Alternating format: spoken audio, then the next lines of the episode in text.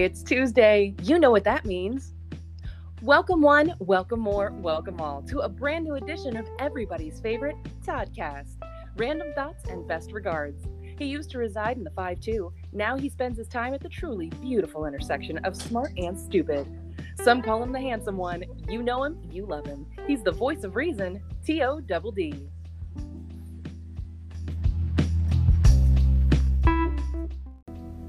All right, show of hands. Who's already done some Christmas decorating? That's right. You know, TOWD's hand is up. I've already started the festivities and started putting up some holiday decorations. How about you? Welcome, welcome, welcome into another edition of Random Thoughts and Best Regards, and I am thrilled to be back. Took a little two week break, uh, and again, just excited and elated to be back here with you. I thank you all for joining us this week.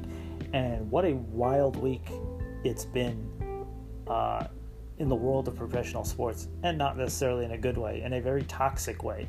It has been like a toxic tsunami in the world of professional sports while I've been away. Um, you've got the situation with the Chicago Blackhawks, um, the allegations of, of sexual abuse by a former uh, video coordinator to a, to a young prospect. Um, Gary Bettman gave a weak, half-hearted attempt at explaining. Commissioner Gary Bettman gave a weak, half-hearted attempt at explaining the situation and the NHL's culpability with it uh, this past week. Um, and we're going to see where this story goes. There's a lot of people calling for you know down to they're calling for action they're calling for certain names being removed off the Stanley Cup from the from the uh, the Blackhawks championship run. Uh, there's a lot here to this story. Gary Bettman and the league is trying to sweep it under the rug. I don't think they're going to be able to. Uh, I truthfully don't. Um, we've got the situation in the NFL we've got two big situations uh, in the NFL uh, Henry Ruggs the former wide receiver of the Los Angeles or uh, excuse me Las Vegas Raiders had a blood alcohol level two hours after a crash had a blood alcohol level of 0.161 over double the legal limit in Nevada. Crashed into a woman going estimated 156 miles an hour. Crashed into her from behind killed her. Um, he's since been released from the Raiders and um, you know you just so much here. There's of course the loss of the life for the innocent person uh, in, in the car, and then you know you have the young NFL prospect uh, Henry Ruggs who um, just didn't use good judgment. You know he's a young guy, just didn't use good judgment, and and here here we are in a life-altering situation for him. Um, you know it's like that saying: uh, "Be safe." And when you can't be safe, be careful. Uh, and unfortunately, Ruggs was neither of those this past week, and his life is about to drastically change. Uh, and is a very, very sad situation. Um, and you've got the situation in Green Bay.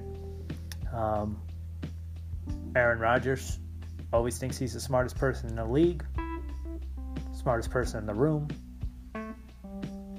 He deceived the NFL, he deceived his team, he led people on, saying that he was immune to COVID 19, which led many people to think he was vaccinated. Of course, he was playing the semantics, and he'll be the first one to point it out to you. He never said he was vaccinated, but he alluded as if he was, and he misled a lot of people, and he did not follow NFL protocols. And we will talk later on in this show about the lousy human being, essentially, Aaron Rodgers is, um, and how I'm really hoping the league takes action. I'm sure they won't, but I'm hoping the league takes action against him. And we have the situation with the NBA and the Phoenix Suns, which feels all too familiar to the Sterling situation with the Los Angeles Clippers a few years ago. And I'm actually surprised that this story has not picked up more heat. Um, but I want to take my time and go through the whole thing, and I'll probably talk about it more in depth on next week's show. I won't get it. I won't. I will tell you right now. I won't get to the story on this week's episode.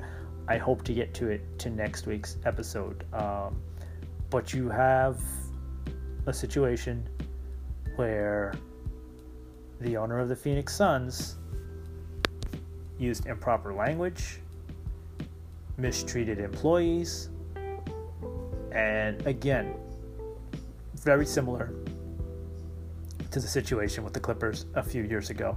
Uh, there was a report done by ESPN and put out this week where over 70 former employees of the Phoenix Suns were questioned, told their stories, and again, all had very similar stories, very similar tales. Um, so, again, it gives you that feeling where there's smoke, there's fire. When that many people are saying something, it lends to truth, right? It lends to truth, even if it's not absolute. It lends to to truth and possibility. Um, so I, again, I will dig deeper into this story this week, and we will talk more about it on next week's episode. Um, but again, all the major sports, right? All the major sports are just showing toxic behavior. And it makes you wonder we all love sport, right? We all love professional sports. We all love cheering for our teams. We all sometimes put people on pedestals they don't deserve to be on. But when you see a week like this, where it's just like a toxic tsunami in professional sports, it makes you wonder why right? It makes you wonder why we're giving these people so much praise and so much power. Because you know what? Then they just turn out to be assholes like Aaron Rodgers. When you give them that much, they don't know how to handle it and they just turn into asses. Or, you know, we, we think that they're something that they're not. Um, they're human. Every human is, is is flawed. Every human makes mistakes, and nobody's nobody's arguing that point. Um, but again, you know, we have this propensity to put athletes and you know professional sports on such a higher level, and this was just a shitty week for professional sports, and there was so much toxic behavior that was brought to light. It's going to be interesting to see where we go from here. I've got a great show for you this week. Again, two weeks off. I'm excited to be back. I'm happy to be back. I'm going to talk more about the Aaron Rodgers situation. I'm going to talk about the situation in Houston, Texas, at a concert where eight people lost their lives. I'm going to provide some insight that maybe not everybody else may have. Um, but being in the concert industry, um, being in the field that I'm in, I'm going to talk a little bit about the situation, how it went down, and what possibly could have been done uh, to avoid the loss of life and the mass injuries um, that took place at that concert. We'll talk about all that and more coming up in this week's episode. Really, it's a great show. We're thrilled to be back. So stick and stay. Don't go anywhere. Random thoughts and best regards. We'll be right back in just a short, short. All right, right now on Random Thoughts and Best Regards, I want to talk a little bit about what took place at the Astroworld rap concert this past Friday in Houston, Texas. Um, a very tragic and preventable situation. And of course, I feel as if I may have some unique insight that I can help provide um, to a live concert environment and a live concert setting. So I wanted to go ahead and talk about this a little bit on the show. Uh, let's go ahead and uh, credit the Houston Chronicle uh, for this article. But let me go ahead and uh, kind of set the table for what happened. I'm going to read you a little bit from this article in the Houston Chronicle and then. Um, I will provide some of my experience and insight, and we'll talk about a little bit what went on. Um, there's going to be a lot of finger pointing coming out of this, and there's going to be a lot of people that have to answer some questions. Um, and uh, I think a lot of that starts with the fact that um, Travis Scott continued performing the other night while this mass casualty event was going on. So, so let's kind of run through uh, this article a little bit, and then I'll give you some of my insights and thoughts. Um, for 37 minutes after Houston police and firefighters responded to a mass casualty event at a packed Astroworld rap concert where attendees were crushed against the stage Friday evening, Travis Scott continued performing. Police officials said the promoter Live Nation agreed to cut the show shortly after multiple people collapsed at 9:38 p.m but concert attendees said Scott appeared to play his whole set and finished at 10:15 p.m. Concert staff ignored pleas from fans to halt the show, including some who climbed onto camera platforms to point out others who had collapsed and needed medical attention a review of videos and social media posts that documented one of the deadliest concerts in U.S. history raises questions about the officials' timeline of events put forth by local officials, the swiftness of their response, and their ability to communicate effectively with concert promoters during the disaster. Houston Police Chief Troy Finner said he had enough officers on site to handle the crowd of 50,000, but he said he would have not abruptly ended the show for fear of sparking a riot his department could not control. I call bullshit there, but we'll get back to that in just a little bit.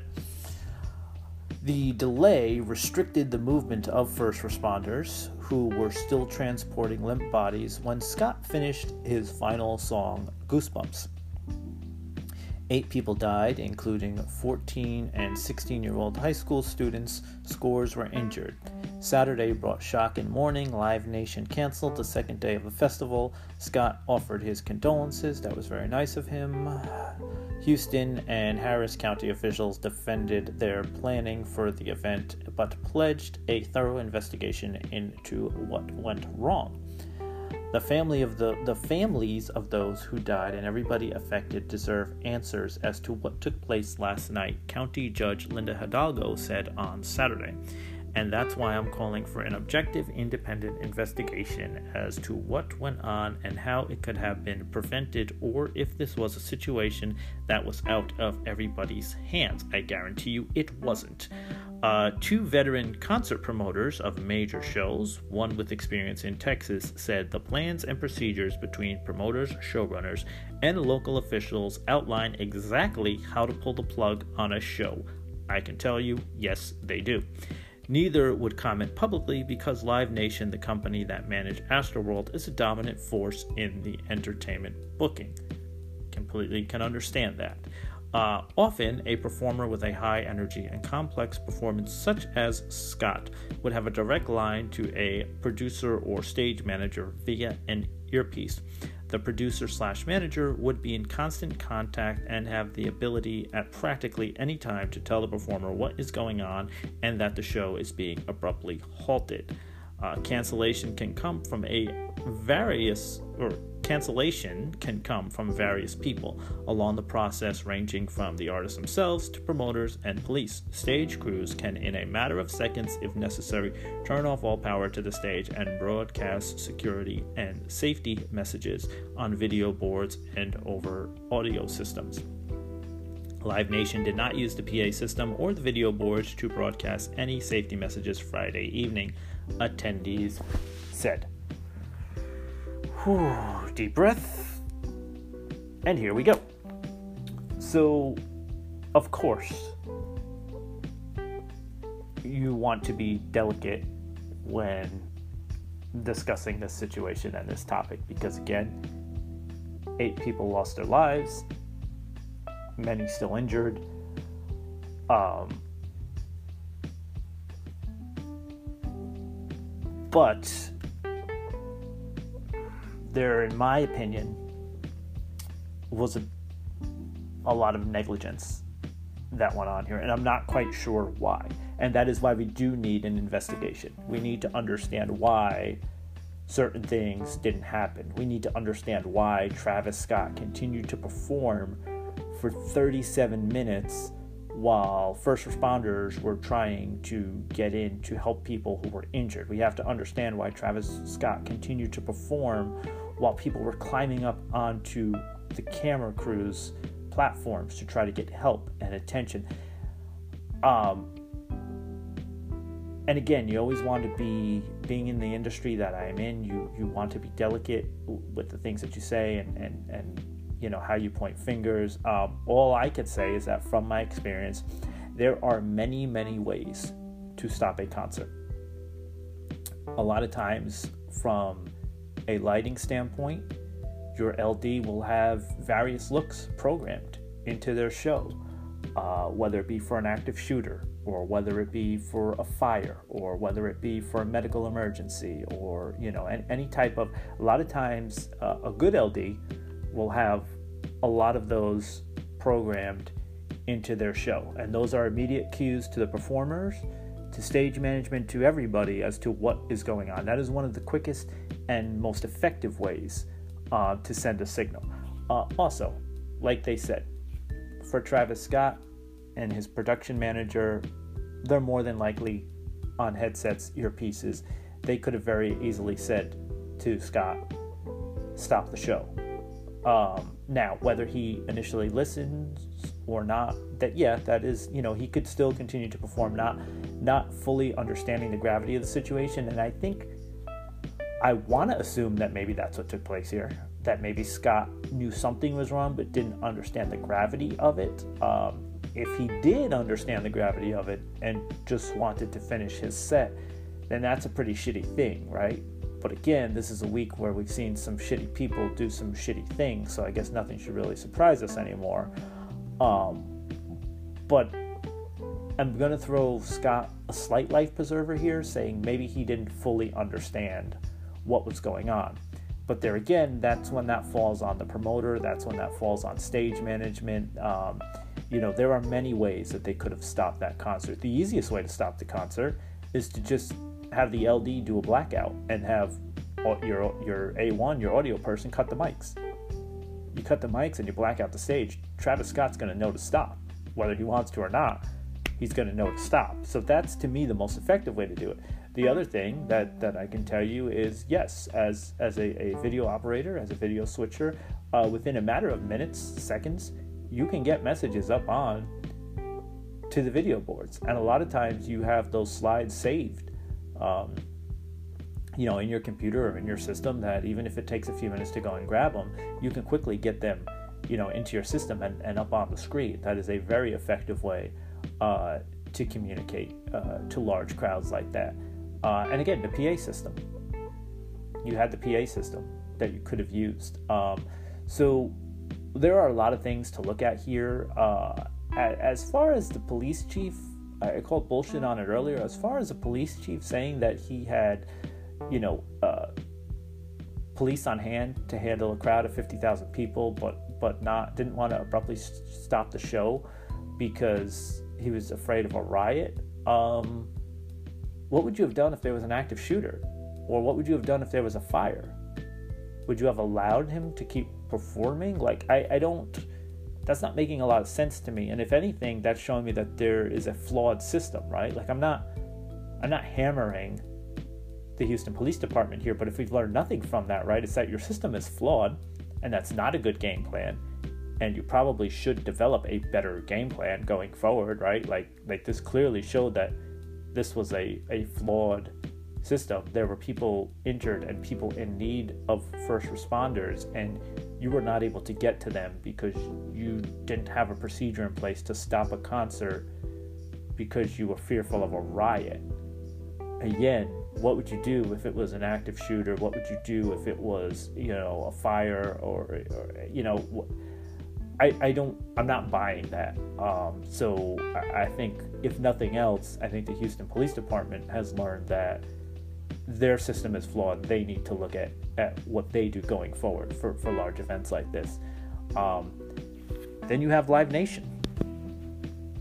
And, and, of course, you know, being in the industry that, that I'm in, you want to choose your words carefully and, and, and you know, think about the things that you say here. But uh, if nothing else, I, I think perhaps Live Nation has learned or will learn that their system is not up to standard, and perhaps even not up to industry standard, because I can tell you a lot of the things that I mentioned earlier are simply just industry standard on how to stop a show.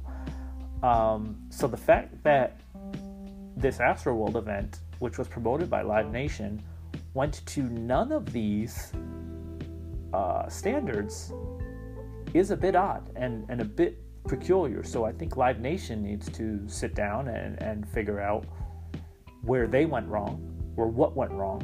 Um, if if these are procedures that they have in place, then how come the trigger was never pulled on any of them? Why did Scott continue to perform for 37 minutes?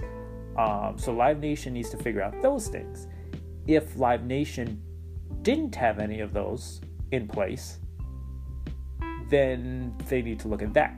They need to look at why that's negligent if they didn't, at why they didn't have that in place, and, and how they now move forward uh, implementing those steps. Um, and it's just really sad because, in a lot of ways, it's a preventable situation. Now, I don't know if you stop the initial um, wave of, of, of people. That's a crowd control thing. So the initial push towards the stage and, you know, injuries happening, I don't know if you completely prevent that, but I do think it is plausible to think that you could have stopped further injury um, by allowing by stopping the concert by allowing the police department and first responders to get in there more quickly to treat people to remove people from the situation. Um, I, I, think that is definitely not a uh, not a reasonable uh, expectation right? Like if first responders can get in there and get to the people they need to get to, and police can hold the crowd at bay, you're going to probably have less injuries and and hopefully less casualties than we wound up having at this Astroworld event. But because a lot of procedures were not in place and things were not done properly, from what it looks like, uh, you have casualties, you have injuries. Uh, again, eight people lost their lives. Um, multiple, multiple people injured. Um, you know, and, and then I think also the you know the event uh, needs to look at their crowd control. So there's a lot of things that, that need to be looked at, right? You, you start at you start at the beginning. The initial thing is the crowd control, right? The wave of people pushing forward. Uh, that's what kind of causes the stampede and people getting crushed.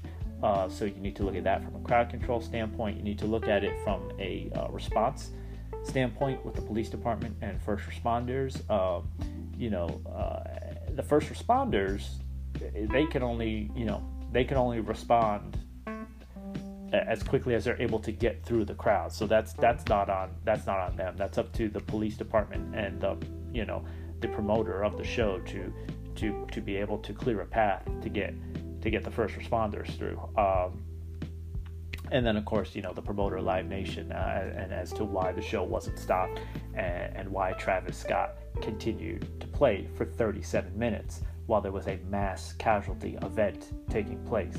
Again, my concern and my thought process here is if this was a mass shooting or if this was a fire, uh, would he have continued to play? Would he have been allowed to continue to play? So I don't really think, I, I think there's, I don't think people really understood what was going on uh, and the gravity of the situation.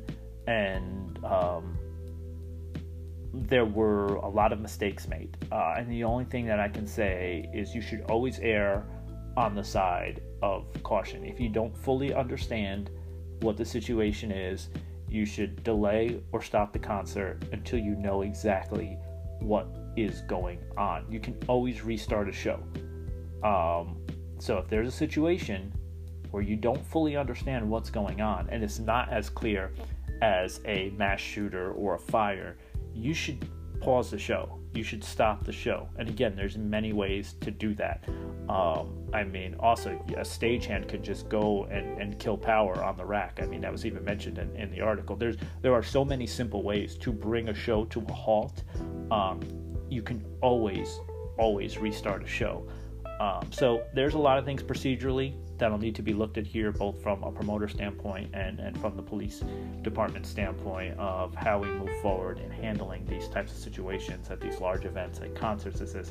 But again, it's just a, a terrible situation, a, a sad situation, um, and you know, eight people lost their lives. Uh, again, more people are injured. Hopefully, nobody else, uh, you know, loses their lives due to this. Hopefully, they're all stable and, and you know can make a full recovery from this. Uh, but there were scores of people injured, and eight people lost their lives at this Astroworld concert this past Friday in Houston, Texas. So, just our thoughts and prayers are with the families of those affected and, and those lost in this uh, tragic event. And, and hopefully, moving forward, we can get some better uh, procedures in place to uh, prevent incidents like this from happening in the future.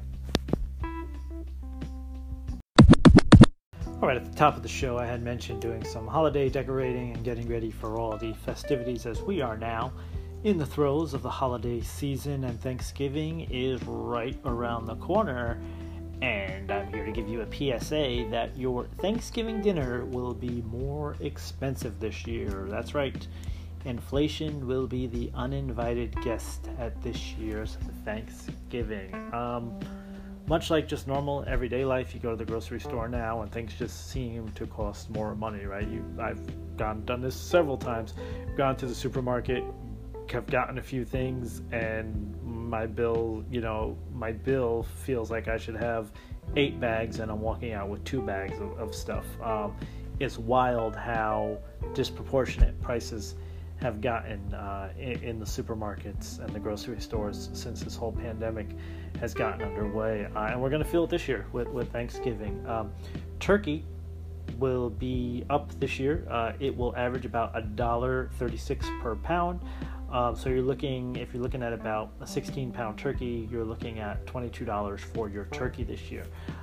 Uh, again, everything is up. Potatoes up uh, 3.5%, biscuits up 4%, mixed vegetables up 4%, and apples, right? We all love apple pie um, for Thanksgiving. Apples are up 8% right now. Um, again, a lot of this is pointing back to the global supply chain and labor shortages. One way or the other, it is going to be an expensive Thanksgiving. Uh, they say that this will be the most expensive Thanksgiving uh, in history. Uh, if you compare it to last year, last year's was the cheapest Thanksgiving in a decade. Um, so we're really going to feel a big difference right? Because of that, we had the cheapest Thanksgiving in a decade last year, and we're going to have the projections are we're going to have the most expensive Thanksgiving dinner ever this year um, because of the prices and the issues with the supply chain. What that tells you, right, is to shop now uh, if you can for certain things. I realize there's certain things you're gonna have to wait till closer to the date for freshness, but for those things that you can freeze, for those things that you can put, uh, you know, in your cupboard or your pantry for whatever, you should shop for those now. Get ahead of the game a little bit because everybody's going to be going shopping at once and trying to get the same thing, so it's to get a little chaotic. Um, they are saying that there is plenty of food in the supply chain, but go early. Um, that is really the key to making this year's Thanksgiving dinner a bit smoother is to go earlier. Uh, again, as I mentioned, turkey will be up. Uh, it's going to be at about a dollar thirty-six per pound. Potatoes are up three and a half percent. Biscuits up four percent. Mixed vegetables up four percent, and apples up a whopping eight percent. Um, so go do your shopping now, kind of get ahead of the game, take some of that stress away. This is this is all I'm trying to help you do. It's it's always going to be stressful anyway. Um, you have stress and anxiety over the holidays. Financial issues always come into play when you're trying to plan your holidays and everything else. So, so try to do yourself a little bit of a favor now. Take some of that pressure off and try to get some of your shopping done now, so that it's not as crazy for you over the next two weeks.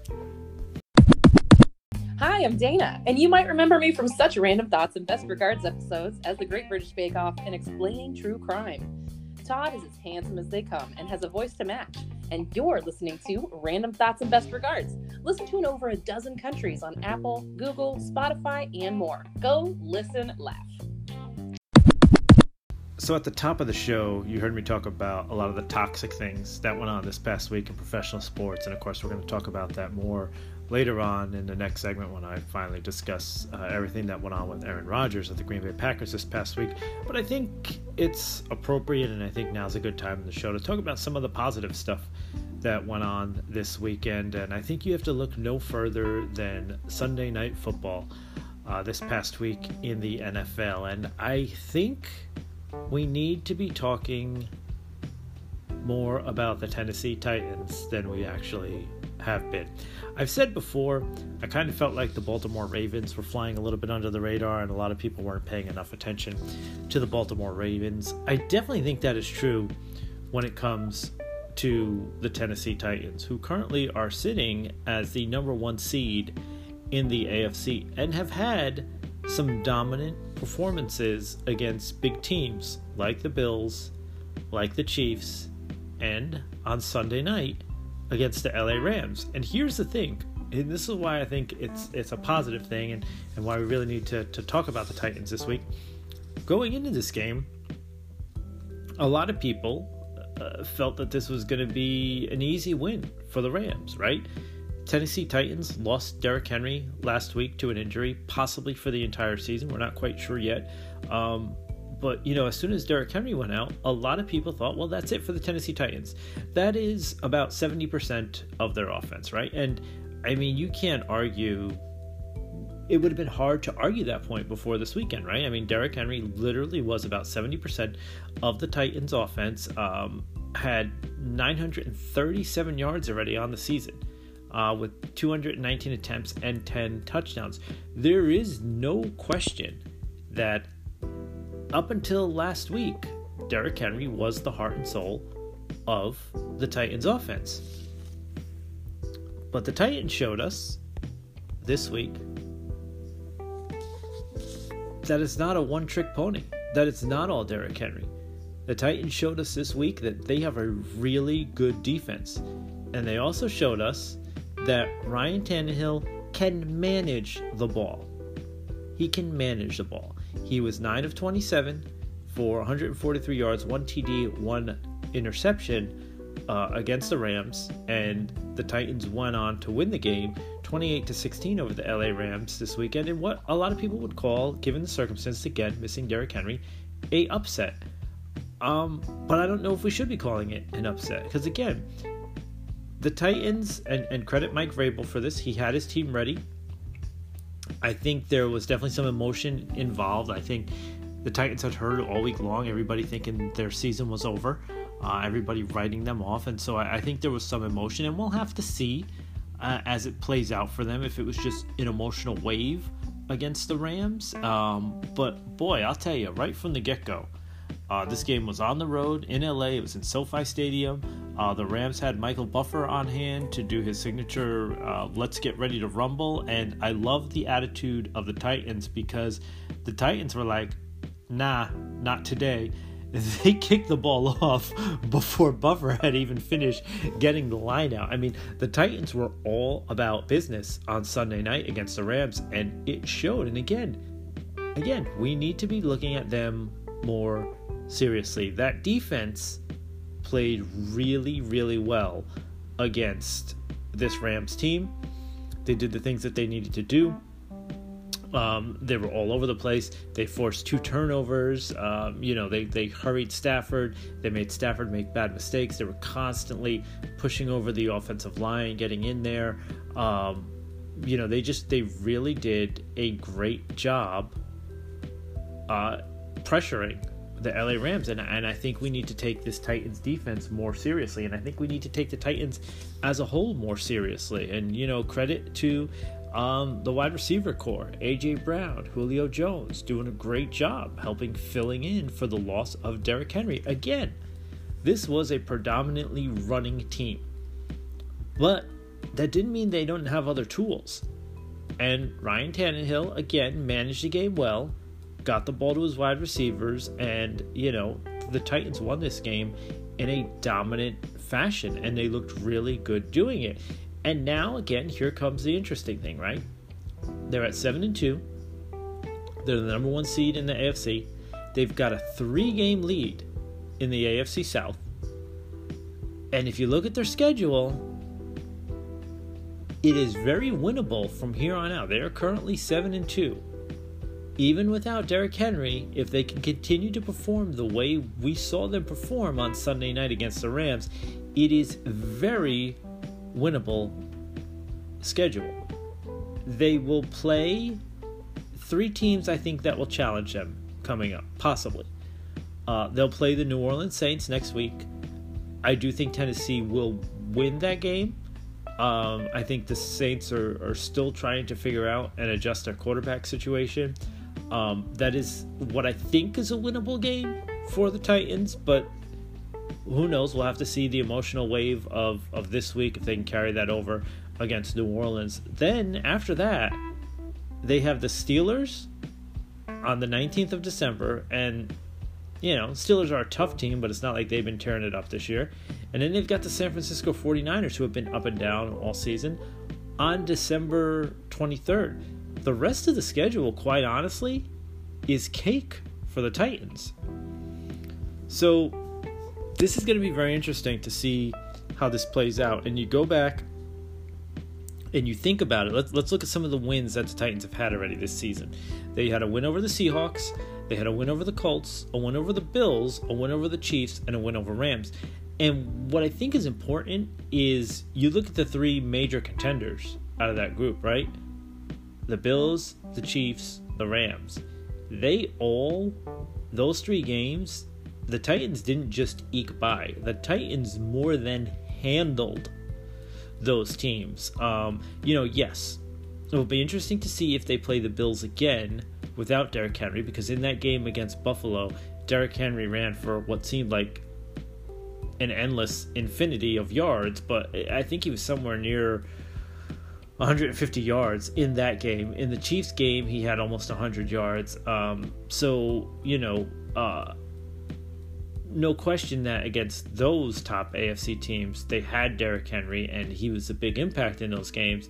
So, it'd be curious to see how a rematch matched up come the playoffs if they don't have Derrick Henry. Um, but again, without Derrick Henry, facing against the Rams, they looked impressive this past week. And I think, again, with the way the schedule plays out for them, I do think there's a lot of winnable games.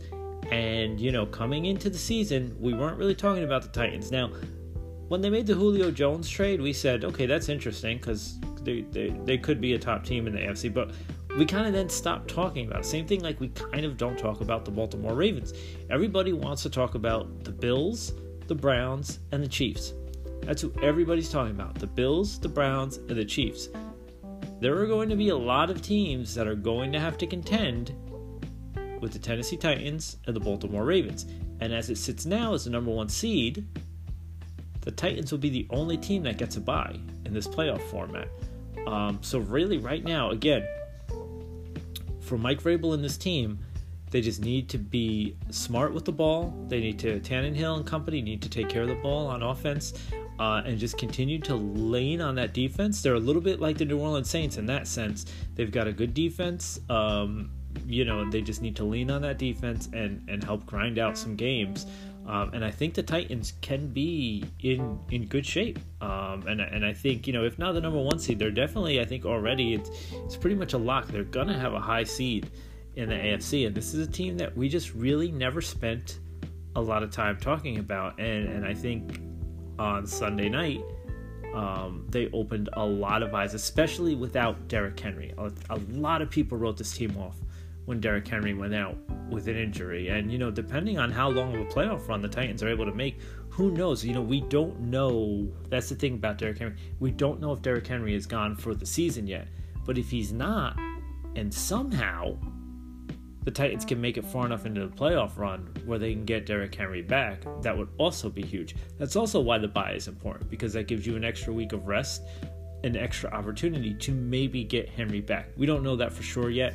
Um, you know, I'm going to lean towards the fact that he's gone for the season. I think Tennessee should also play in that mindset that he's gone for the season. If you get him back before then, then great, but I wouldn't count on it. But um, again, I just we need to pay attention to the Tennessee Titans. We haven't, and um, they have kind of opened our eyes this past Sunday and uh, I'll be interested to see where this team goes over the next couple of games. Again, they've got New Orleans this week. Uh, then after that, it's a very winnable schedule. The, the, Steelers and the 49ers are the only possible roadblocks left, and this team is winning a uh, is riding a five-game winning streak right now. So you know, let's see if they can keep pushing this forward. Let's see how far they can take this winning streak.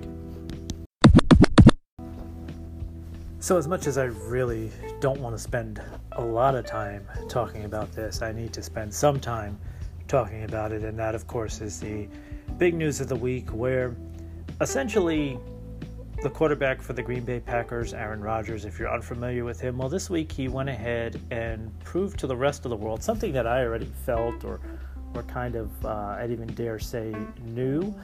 Um, and that is that Aaron Rodgers is a smug, arrogant dipshit. And it was personified and brought to fruition by his actions that came to light this week.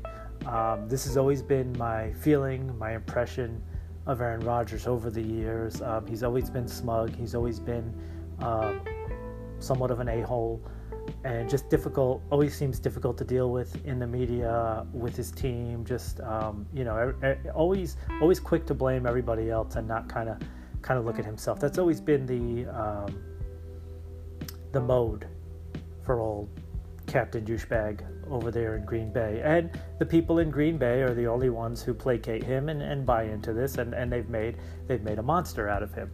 Um, so what happened basically? Let let's backtrack. And before before we get into this, because I, I know it's gonna come and there's gonna be those that, that bring up, oh, I'm just sour about him not being vaccinated. Uh, let me tell you something. Aaron Rodgers has the right and the choice to not be vaccinated. 100%. He has that freedom, he has that right. My issue, and what is so vexing about this situation this past week with Aaron Rodgers, is that he didn't even have the balls to stick to his convictions. He didn't even have the balls to stand up there and be a man and say, I am unvaccinated. He instead acted like a coward, like the smug coward that he is, and hid behind semantics and words. And that's the thing about Aaron Rodgers. Aaron Rodgers thinks he's this, you know, highbrow scholar. Hey, bro, let's remind everybody you went to Cal. You didn't go to Pepperdine. You didn't go to Harvard. You went to Cal. You're not some super genius. You're a quarterback in the NFL, and again, this week you proved you're somewhat of a lousy person. And that's where my problem is. You know, people wanted to talk so much shit, and still do, about Carson Wentz and his stance being unvaccinated as a quarterback of the Indianapolis Colts. And it is a religious reason, and you know his his father is a pastor. There's so much. There was so much hubbub about Carson Wentz, and so much uh, so many people had everything to say. You know what? Say what you want. Carson Wentz has been a man since day one. I don't have to like it, I don't have to agree with it, but Carson Wentz has been a man since day one and stood by his convictions. Kyrie Irving. Everybody has so much to say about the Brooklyn Nets point guard, Kyrie Irving. I don't understand Kyrie's stance. And I don't need to understand Kyrie's stance but Kyrie has been a man. He has stood by the fact that he is unvaccinated for his reasons. And he is dealing what with what comes with that. And here's my problem with Aaron Rodgers. Aaron Rodgers was deceitful and he lied. He will tell you he didn't lie. He's going to play, again, Captain Dipshit is going to play his word semantics with you because he feels he's more superior and he's higher than you and he feels that he can talk himself around and above fans, he's going to tell you that he never said he wasn't vaccinated. He's going to say that he was immune. He told the league he was immune to COVID 19. He told the, the Green Bay Packers he was immune to COVID 19. He told his teammates he was immune to COVID 19. Um, well, you got COVID 19. So how's that immunity going for you, bro? Um, you talk about, you know, you, you came out last week after this all happened. You did your little social media tour. You talked about, you know, your good friend Joe Rogan. You talked about how you've done your research. You petitioned the league earlier this year, which I've got a big problem with the league, and I'll get to that in a little bit. You petitioned the league earlier in the year saying that you were immune to it because you took this medication and you did all this research and, and you showed them what did you say in, in your little social media thing like 500 pages of research um, that you did where um, you know you and your medical team basically google you went on google and, and you came up with your little 500 pages of research and you talked about how you didn't want to be sterile and all these other things. Well, I hate to break it to you, but you've already proved to us you have no balls, so you're probably sterile. Um, and you lied to your team. No matter how you want to spin it, you put your team in a situation where you held them over a barrel. And this is what I'm talking about. He's a shitty human being. I don't care that he's unvaccinated. This is more about the type of human being that Aaron Rodgers is. You put your team over a barrel this year. You held them at ransom during the offseason. Okay? You knew that you weren't going to be vaccinated because apparently you're against it. And you knew that there were protocols that you needed to follow to be able to play the entire season. So you held your team over a barrel, knowing that potentially you might not meet those protocols and knowing that you might have to miss games. That's not cool. And yeah, I'm sure you'll have some teammates that stand up there and defend you and, and everything else, but I'm sure there are going to be those who quietly um, look at you as a POS for doing this because they're out there working hard and they went out there and they made sure that they're following what they needed to do. They got vaccinated or they're following protocols, and you're not because why? Because you're better? Because you're Aaron Rodgers and you did some research on Google? You did 500 pages of research on Google and you shouldn't have to wear a mask into a press conference? Who who are you? Who do you think you are? A protocol is a protocol. You said the other day that you followed most of the protocols this this isn't Burger King. This isn't have it your way, Aaron Rodgers. You either follow all the protocols or you don't. So you either did or you didn't. And guess what? You didn't. You didn't. You said the only protocol that you didn't follow was that you didn't wear a mask into press conferences. Well, then you didn't follow protocols. You can't say that you basically followed all the protocols when in the next sentence you say the only protocol I didn't follow was wearing a mask into a press conference. Do you realize you put people in jeopardy? This is the same reason you need to you're unvaccinated. You need to wear a mask into the press conference. The same reason why you can't go into a press conference with a loaded gun and point it at the press because you could harm them. This isn't about you. And it's just amazing to me how arrogant you are and it comes shining through. And this is a perfect example. And i just wish you would have went away in the offseason i wish the green bay packers would have had some balls. I wish they would have stood their ground.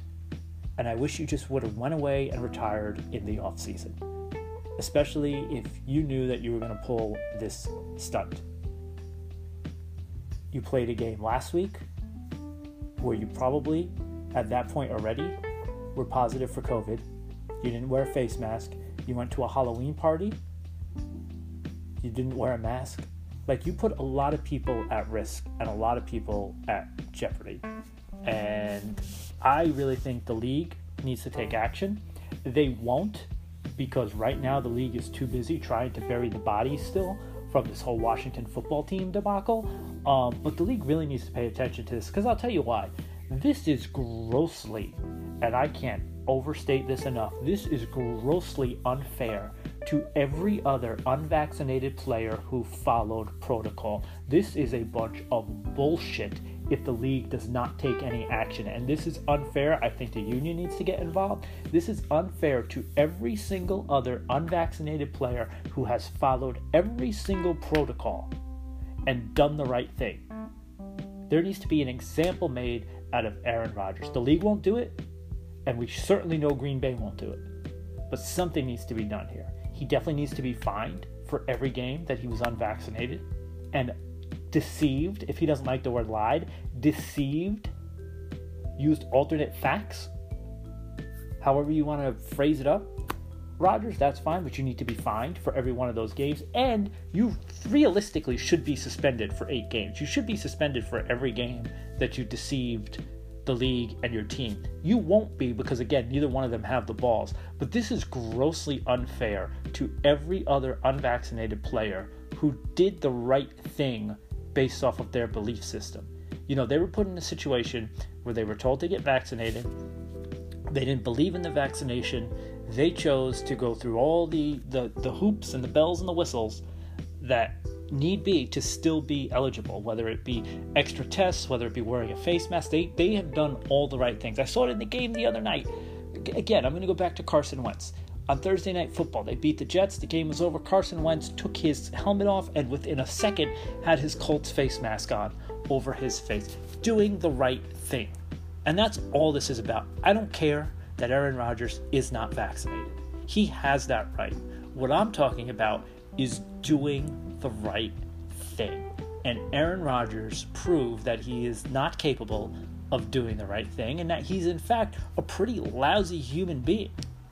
Like, when you really start to think about this story, and then when you see his smugness and all his follow up interviews, and the, the, the thing he did with uh, McAfee the other day on Friday, it, it, listen, I, I'm just, I'm, I'm over this guy.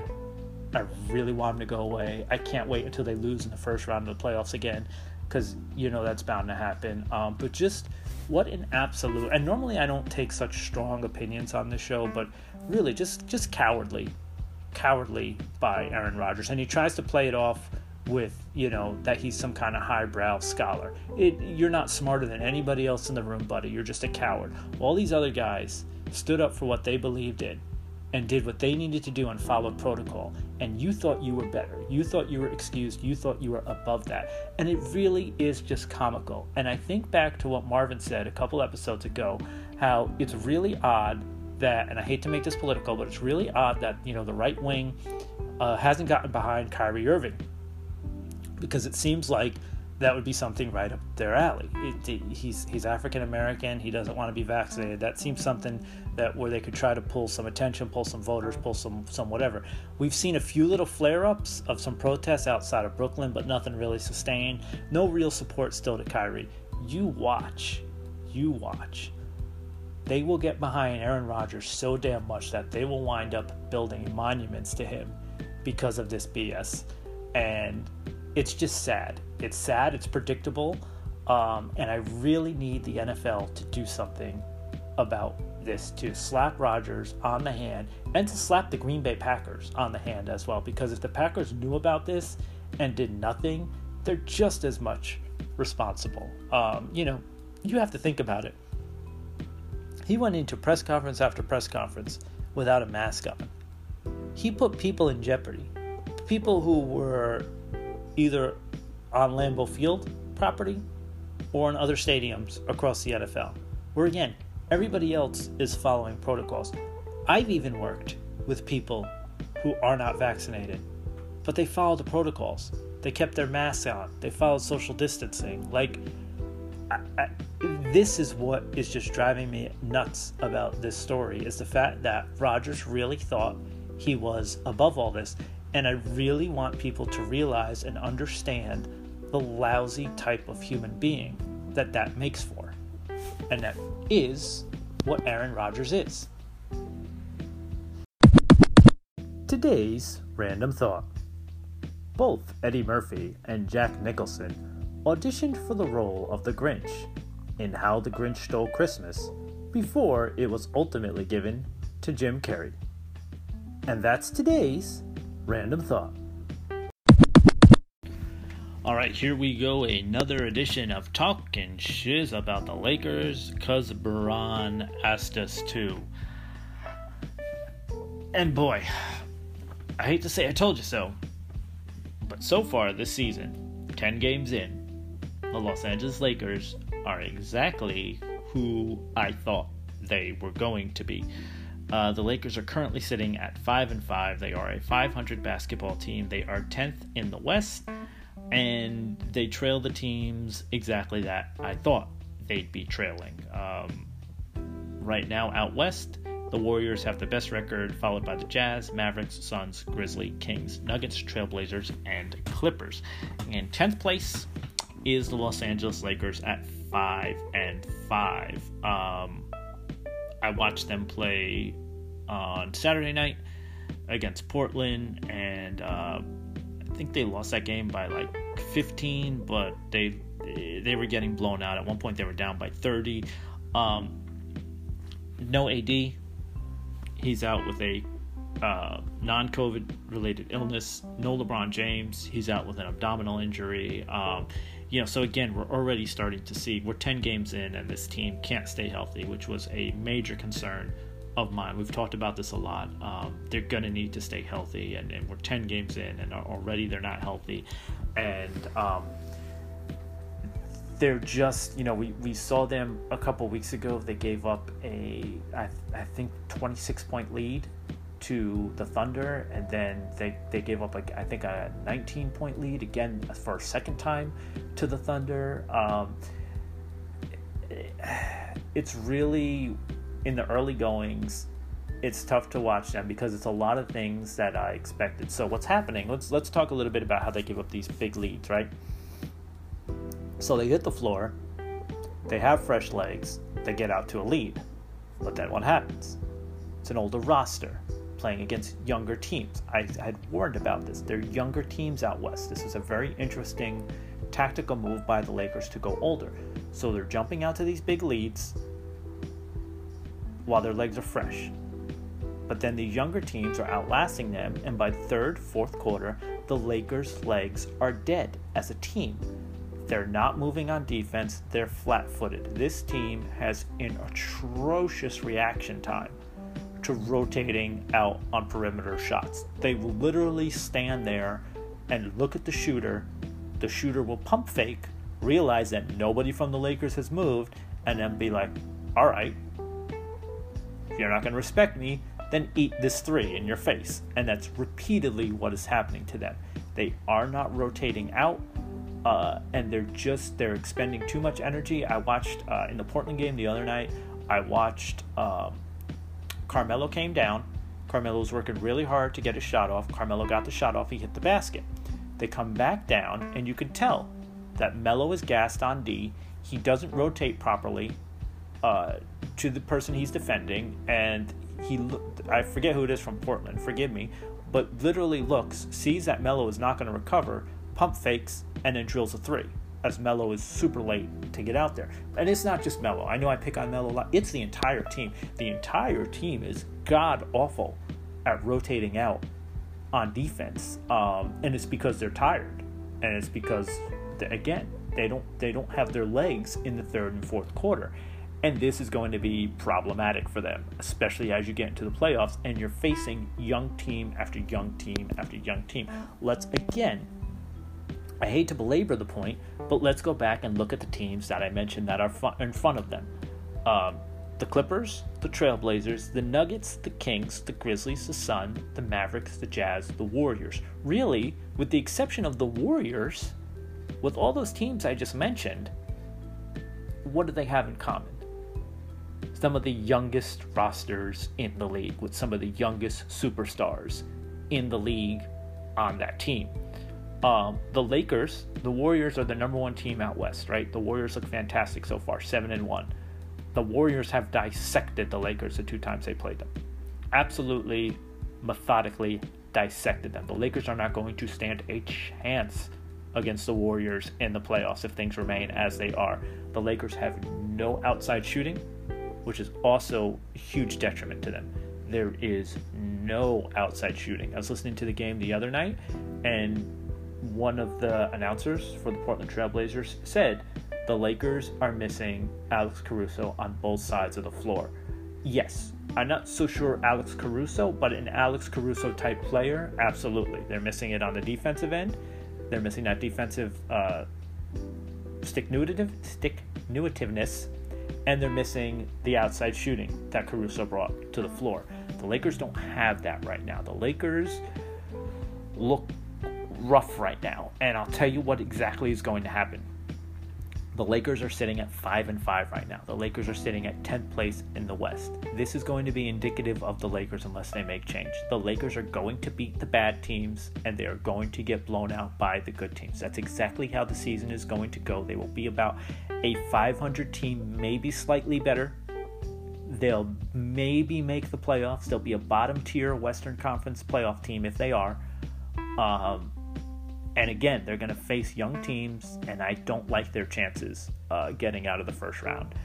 Um, if something doesn't change, and I feel like something has to change for the Lakers, they're going to have to make some kind of change, whether that be seeing if you can find some kind of, of, of, trade that you can make, or, or you can um, sign some type of make some roster move, or, or sign somebody who can come in and, and give you some outside shooting, give you a, a little bit of punch from the perimeter. Because right now you have no punch from the perimeter. Um, you know, it's like I said, you, some nights you're going to get all star level performances from Dwight Howard. Some nights you're not. Some nights you're going to get all star level performances from Carmelo Anthony. Some nights you're not. That's just that's the barometer of of what the Lakers are right now. Um, I did see a game. I forget which game it was, uh, but Anthony Davis and Westbrook played really well together on the floor at the same time. Maybe you need to almost take a hockey approach if you're the Lakers because there's no continuity with this team right now. So maybe you need to look at your personnel find out who works best. Maybe the best method is not to have everybody on the floor at once in terms of your stars. Maybe you know maybe you you start a, a rotation almost like hockey where you have different lines and, and maybe you know AD and and and Wes are on one. Maybe you know Bron and Melo are, are on another. Like you and that maybe that will help the team with their legs. Maybe they'll be a little bit fresher come the third and fourth quarter if you're rotating them out a little bit more. Uh, I think if they stay with the way things are, they're going to need to manage minutes. Um, that's the only way they can try to salvage this because you're gonna have to get fresher legs in the third and fourth quarter. And the only reason, the only way you're gonna do that is if you you play some of your stars less in the first and second quarter. Um, because right now, again, we've got a small sampling, a 10 game sampling. They're five and five. The Lakers are exactly what we thought they would be. And, you know, LeBron wants us to keep that energy up and keep talking about them. Well, at this rate, it's going to be easy. It's going to be easy to keep that energy up because it's what we've been saying all summer long so far.